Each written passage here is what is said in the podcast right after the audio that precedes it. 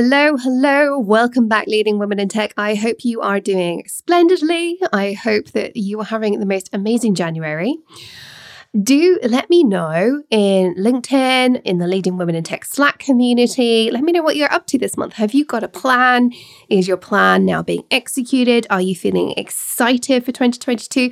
Or have you already fallen off the planning bandwagon? Do let me know because there's no shame in any of that, whether you're high flying or whether you know, like, oh my gosh, I just, everything's already gone wrong this year. There's no wrong answer other than being honest with yourself. So I'd love to hear. You can always connect with me. I'm always delighted to hear from listeners. I still actually answer every email personally myself. That might not continue forever, but that is still currently true. So um, drop me a message. Let me know. Let me know how you're getting on. Today, I have the absolute honor of inviting on a dear friend of mine. We've not connected for several years, which is such a shame. And when I was, I saw that she got a promotion last summer. And I was like, oh my gosh, I have to get Jessica on the show. So, yes, her name is Jessica. We've known each other for, I don't know, mm, probably seven years, maybe eight years now. I can't quite remember where we met. We were both working in the field of high performance computing at the time. As you know, I was in HPC before I became a full time coach. And I honestly just fell back in love with this woman when we were having a chat last year. So she is on the show today to share her words with wisdom. Without further ado, let me introduce her. Today, we are talking to the simply extraordinary Jessica Popp. Jessica joined Ada.cx in October 2021 as their CTO, as I just mentioned. Ada is a SaaS company helping customers build automated customer experience leveraging the power of machine learning. Previously, she's been a VP of engineering, leading engineering for Flex, Twilio's contact center platform. And in both of these roles, Jessica has been inspired by how customer and brand interactions are evolving and the importance of brands knowing their customers and meeting customer needs individually. She has been around for quite some time, as she will tell you in the interview today. She lives in Colorado, but actually, we met, as I mentioned, through high performance computing. And I can tell you firsthand, she has an absolute passion for women in tech because that's how we got to know each other. So, without further ado, let's get her on the show. You're listening to the Leading Woman in Tech podcast, where we talk about real leadership and what this means for the world of tech, the techniques, tips, and strategies you can use to become a standout leader. I'm your host, Toni Collis, tech leadership coach, strategist, and coffee lover. And in each episode, I share my best insights designed to make your success not just simple, but inevitable. Whether you're on the way to the C suite, an emerging leader, or a budding entrepreneur, this is the podcast you need to become a lit up leader and turn your tech passion into a career you love.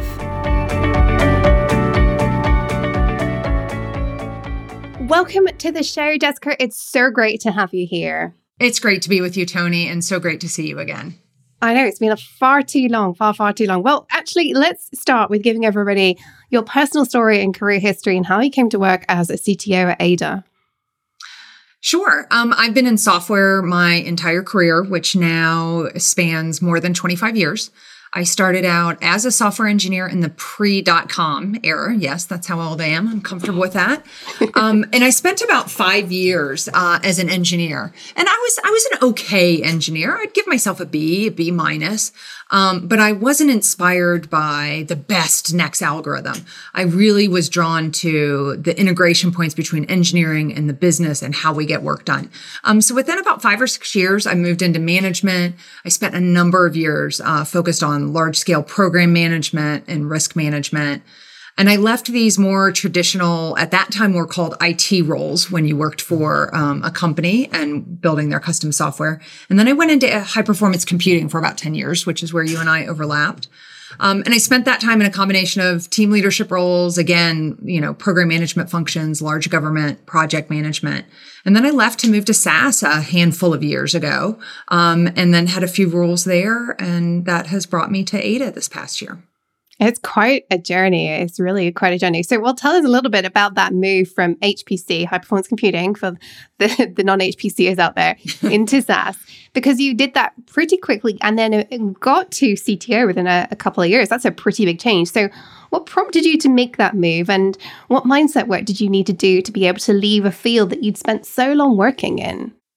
Yeah, absolutely. I found HPC interesting. I found the research and scale perspective really interesting. I worked with so many incredibly intelligent people. Um, for me, it probably wasn't a huge mindset. I am uh, fascinated by software, how we come together as people to build and create those outcomes. Um, so I'm less tied to a specific industry. And I became interested in how B2B and B2B2C software was really changing uh, because the landscape of SaaS. And so I purposefully took a smaller role to make this shift. I stepped away um, and said, I need to prove myself in a new industry. And then about a year after this shift to SaaS, I just, I had an opportunity and was offered a head of engineering for a B2B product that really needed some help. Um, and the beauty of that role, I can say that now, is you never learn something faster than when things aren't going well. I learned more in two years than probably uh, five years in many other roles. And it was a great experience. And I learned something that was really important to me from B2B software that I hadn't seen previously in high performance computing or even before that when writing software for companies is learning that inflection point between getting to market quickly, finding market fit, mm. and then being ready to scale and quality for high levels of use. It was a very different software model of meeting the business needs. And it's such a delicate balance. I think that's what really sets apart the high flying executives is when you understand that delicate balance and you're able to walk what I think is a bit of a tightrope actually to get that right, that inflection point, as you put it. I, I really think it's such a narrow space and most people don't really appreciate that.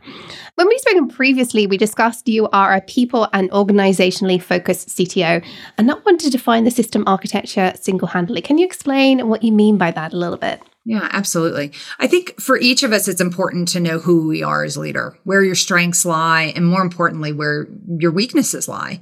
So I know myself at this point that I'm strongest as an organizational leader that brings groups of people together with a vision and deliver. I happen to be in software, but deliver quality software and build systems that satisfy business goals.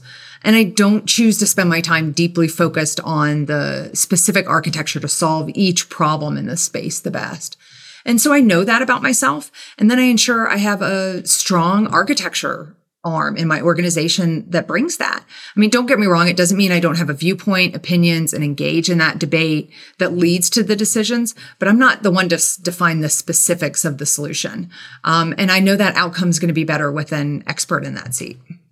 Oh, I think you hit the nail on the head there. It's about having the right experts in the right place and not needing to do it all ourselves, which I spend an awful lot of time talking about because in at your level as a CTO, and actually even much further below where you currently are, we have to realize we cannot do it all ourselves. And in fact, if you were doing your job right, you should be aware that there are lots of things that report into you that you've never experienced. I think maybe that's one of the really cool things about having moved into SaaS at in a senior level is you don't have this urge to like I have to have been done I have to have done that role as an IC at some point, right? Right. I, I find that a lot of leaders I work with and I mentor, that's one of the big hurdles in their growth is true dele- delegation. And I see it especially in technology because they may be interested in the technology and they want to continue to uh, maintain that touch point out of interest. Um, but we have to define the boundaries of each person's role. You need to help those people on your team be successful and realize, you know, you may be the bottleneck if you're still holding on to that. And you may also limit your own, own career abilities. I learned this. I was really lucky to learn this very early in my career, my very first management job. Um, I had someone that I'd given them assignment and they weren't doing it exactly the way I would have done it. Mm. Um, and so I was kind of on their heels. And I remember they turned on me in the hall and they looked me in the eye and they said, if you want to do this, you do it yourself. If you want me to do this, please let me do my job. And I still, I admire that person for professionally, like in the moment feedback. And I felt mm. it. I was mm. like, oh my gosh, just because th- this isn't my job anymore. And this person may not do it how I would do it exactly. My role now is to assess did they competently do it and give them the space to have their own career. And I feel so fortunate that I learned that, you know, in my very first management role. Yeah, I, I see VPs and SVPs struggling with that one. So like, it's very fortunate that you've figured that one out so early on. Well, let's shift gears a little bit. We've just started a new year. So, what do you think a successful CTO needs to be focused on in 2022 and beyond? You know, Toni, I find the CTO title a really interesting one. It means different things in different organizations. Um, so, in a large organization, you might see a CTO role that's more focused on architecture, the future state of technology, the, really the details of how to do the engineering. Um, for my role right now, it encompasses kind of the entirety of product engineering output, the operating environment for the company. So basically, the head of engineering. Um, and for success for me with that lens is defined by my customers. Am I delivering the committed product with the expected SLA? Um, and am I at the same time building for the long term future of that product to continue to grow uh, and scale with those customers? There's other factors that go into this as well. Um, but I like to distill it to a single goal. It would be continuous customer happiness with that offering. Once my customers are thinking about the product, not, not how it um, performs in a customer experience way, but how it works under the covers or isn't working, then I'm not meeting the expectations mm. of the mm. customer.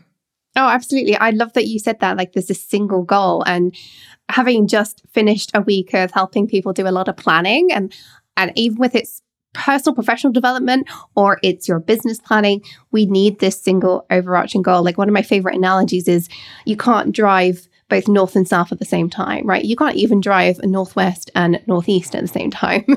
you need to have one overarching goal in your life so that you're always heading in the right direction, even if then there are hundreds of sub goals underneath it. And I love that you've identified that in your role as a CTO, because I think far too many organizations and certainly engineering departments, because I work heavily with heads of engineering and all that, all the forms that that means and they miss that point. You can't have lots of competing priorities because they're always going to be competing. Yeah, I think that's really important as a leader to, to, just not from just myself, it's my teams, right? I'm giving that them that North Star to uh, make the trade offs. To your point, if there are too many priorities, you can't make um, trade off decisions. And it's as important Ooh. to say what we're not doing as, as what we are doing. Yeah, absolutely. I I love calling people out on like, well, what's your number one ruthless priority? Like you need a one single ruthless priority and other things have to be lower than that. You can only have one at a time. So I love that. Actually, this might feed in a little bit to the next one, maybe. Um, as you reflect on your career as a woman in tech, what are key takeaways you would like to share with other women on their leadership journey? Sure. Um, I've always been, you know, I've gotten to the point now I can start to understand what the word wisdom means. So I think we all have to learn this in our own journey. But I've always been very driven in my career. It's how I'm wired. And it really took me quite a number of years to accept it. I think I was probably not until my mid 30s did I finally actually accept that. And so I had to figure out my own boundaries for success, um, where my risk for burnout lies and how I want to address that. That being said, there's kind of three things um, I think about when I want to offer to those navigating their career. One is your career is going to be long, move around to different companies and industries. Um, part of uh, why I've been successful is the variety of experiences I've had. I've learned and taken away different things from different ones. I've managed a risk management org, a project management org, engineering teams. I even managed a contact center at one point, which really taught me how operations worked more clearly clearly. And so you'll likely hit a career wall with a single company. And even if you're not, you're limiting the toolkit of all the different ways you can accomplish work. And you've limited it to the prevailing way that that company does things. Um, the second one I think about is gain mastery at each level you have and don't be afraid of lateral opportunities. When I took on a risk management office, absolutely a lateral opportunity. When I took on a contact center, lateral opportunities, but they were expanding my skill set. I was being challenged. And I see so many folks set on getting that next title and they end up staying in a narrower and narrower track because it will likely get you a particular title in a very no set a little farther, but you may cap out at the director, senior director role that way. So think about the outcomes you want out of those roles. Are they actually helping you on your big picture journey? Um, and if they are, that that title will eventually um, come. And then finally, you can't have everything. I, I'm different in some opinions than some on this, right? I don't agree with the mantra of having it all. I make sacrifices at my choosing for my career. And sometimes it's trading off more time with friends, time for hobbies, exercise, family. Uh, and I think you have to give yourself permission that you're going to make these trade offs and make them consciously for yourself and with the important people in your life, and then accept those consequences, good and bad. Uh, I just want to pick up on a couple of things you said there. Um, in particular, first of all, I want to mention the fact you talked about expanding your skill set by lateral moves. I think this is like an underrated thing for us to be doing. I I love that you mentioned the big picture journey there. And I think more of us need to have that big picture in mind. It doesn't mean that we have to absolutely know I'm going to be this in 10 years' time. You are allowed to pivot right. your goals. I've done that many times, but you should have a big picture right now that is aligned.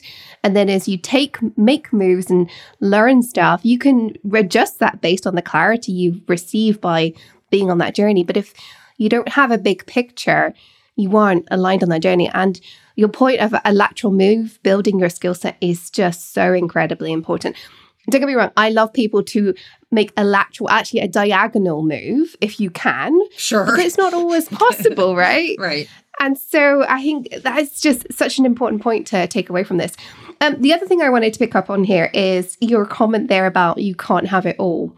Um, I, I find this utterly fascinating because everything you said, other than you can't have it all, is um, or not agreeing with you can have everything rather is something I say all the time to people. But I am one of those possibly annoying people that say, you can have it all. And I think for actually exactly the same reason, I want women to feel un- unlimited. Mm-hmm. But you do, if you are going to have it all, you do have to realize, like, what is my priority right now? And you have to have those sacrifices and trade offs.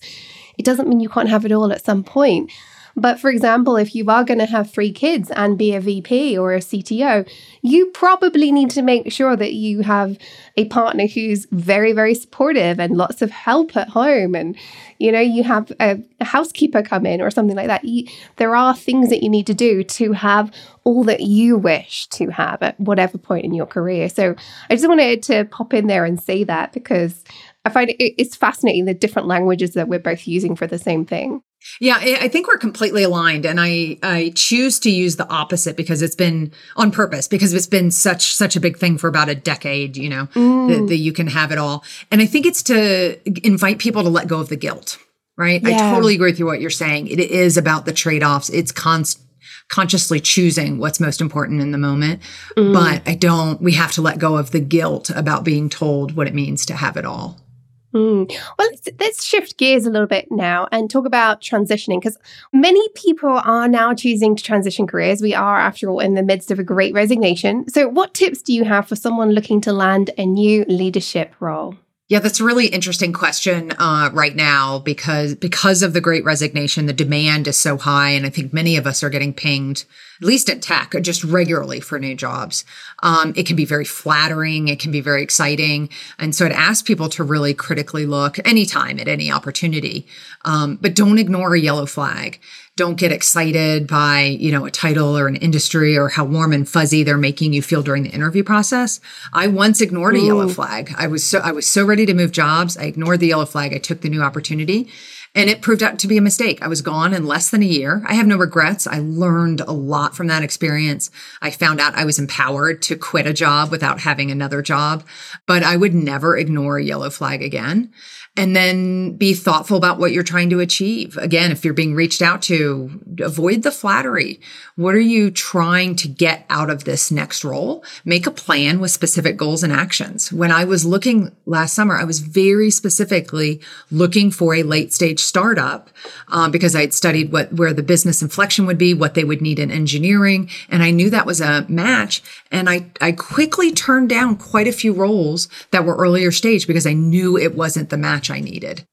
That is, that is fascinating. I love that you were so specific and precise, late stage startup. I think people underdo that. I think the more niche, niche, depending on where you're from, we are, actually, the easier it is to get hired because you are such a good fit for that role. And I, I love that you knew that. Late stage startup, turn down other things. The only reason to do those other interviews is for interview practice. Other than that, don't bother. so I, like, right, right. I love that you do. I love that you're that focused. I really do. Okay, let's wrap up with my favorite ending off question, which is about a leadership mindset moment. At the end of every episode, I love to give listeners a simple mindset tip to help them adjust how they act or think on the topic of today's podcast. So I'd love for you to offer one highly actionable mindset shift that listeners can make to help them make a big move in their careers, just like you, um, a move that they want, but that maybe is a little bit uncomfortable. You already used the word I was thinking, Toni. Um, you aren't growing if you aren't experiencing discomfort in a role. And don't d- confuse discomfort with imposter syndrome.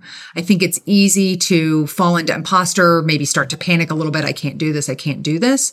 Um, but we should be regularly uncomfortable in a role because we're stretching to learn something new. Oh, I love that.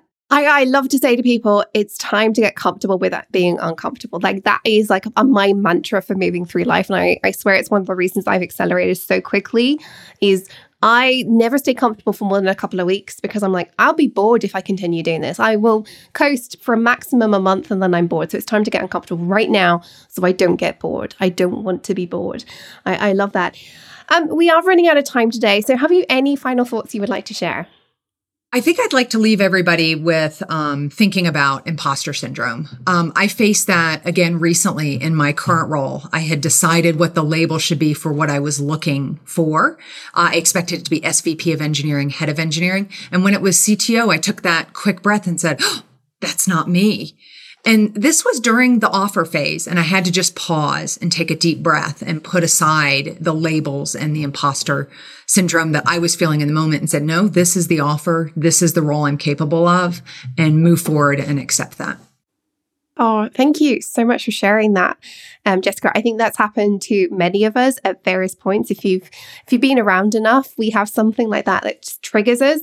We have to step away from that trigger. We have to emotionally step back. And actually, also, I think we all need to trust the fact that those around us are doing their due diligence. And if they think we're up for it, you know what? Maybe we should trust them, even if we can't quite trust ourselves on this one. I love it. Love it so much. It's been absolutely wonderful finally catching up with you again, Jessica. I have missed our conversations and I hope we get to do this again soon. But thank you so much for sharing your wisdom on the show today. Thank you so much for having me, Toni. Great to see you. Oh, it was so much fun having Jessica on the show. And not just because she's an actual, like, real life friend of mine who I just, we haven't caught up since the beginning of the pandemic. And having her on the show was a good excuse to catch up, I will be honest. If that's you, by the way, if you're like listening to this and thinking, oh my gosh, I've done that too, find an excuse to reach out to your network. I'm a big fan of reaching out just saying hi to people. And Jessica, for whatever reason, had dropped off my radar. And I'm so glad we've reconnected. And so this was just a great excuse to get her on the show as well. But I love the nuggets of wisdom she had. One thing that really stood out to me was it was a kind of throwaway comment, but understanding your risk for burnout. I love that she mentioned that. Like, we have to understand our own personal risk for burnout. It does change over our careers. And I think we need to be upfront and honest with ourselves about that. What would have burnt you out five years ago might not today, but something else might. But we have to all be aware of that. We have to have a constant handle on our own pulse for this. And that was really one of my key takeaways. Um, although she had so much to share. I love also that whole thing about expanding your skill set. Have that sense of direction and expand your skill set. And that might be lateral moves. If you love this episode, make sure you go share it with your network and make sure they're hearing these inspirational stories that we showcase on Leading Women in Tech.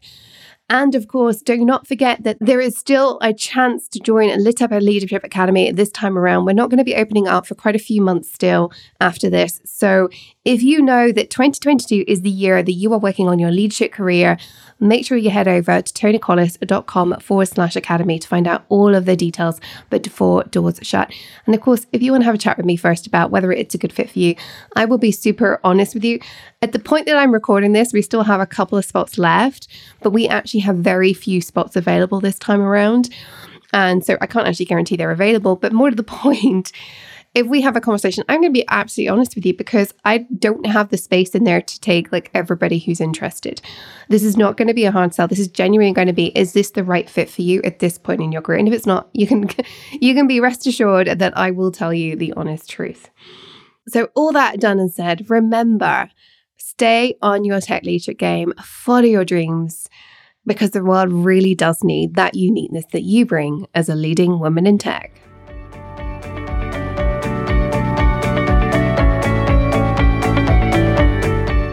If you enjoyed listening to this podcast, check out how to get more of my help and some free resources.